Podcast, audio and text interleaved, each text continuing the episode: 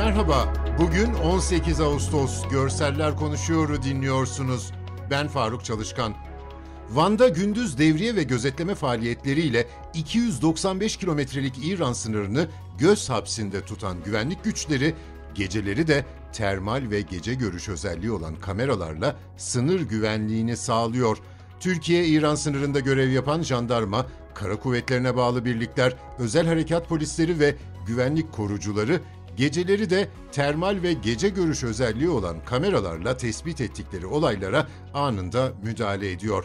Komşu ülke ile en uzun sınıra sahip olan Van'da yasa dışı göçün engellenmesi, kaçakçılık faaliyetlerinin durdurulması ve PKK'lı teröristlerin ülkeye sızmalarının önüne geçilmesi amacıyla sınır hattında üst düzey güvenlik önlemleri alınıyor. Bu kapsamda inşasına başlanan modüler beton duvar çalışmasının yaklaşık 6 kilometrelik bölümünün tamamlandığı İran sınır hattında duvarın kalan kısmının tamamlanmasına hendek kazma ve gözetleme kulelerinin sayısının artırılmasına yönelik çalışmalar devam ediyor.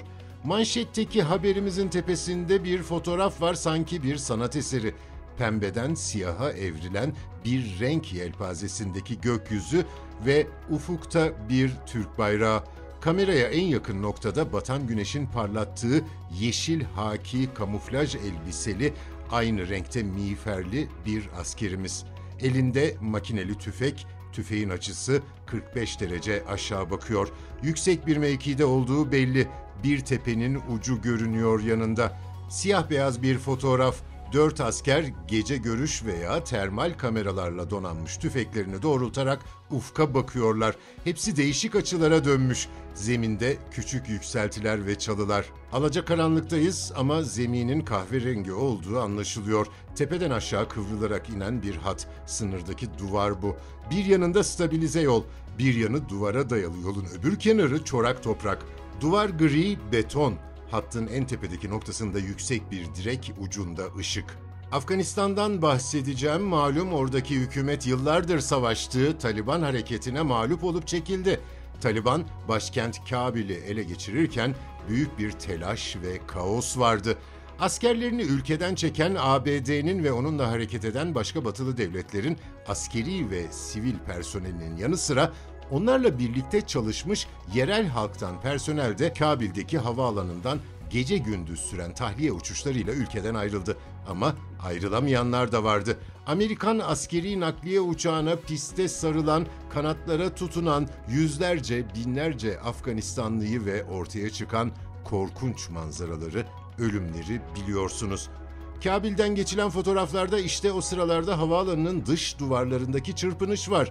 Açık renkli beton duvar çevreliyor havaalanını içeren büyük araziyi. Üzerine dikenli tel döşenmiş ama insanların elleriyle söktüğü anlaşılıyor. Tellerin duvarın üstünden yere doğru sarktığı görülüyor.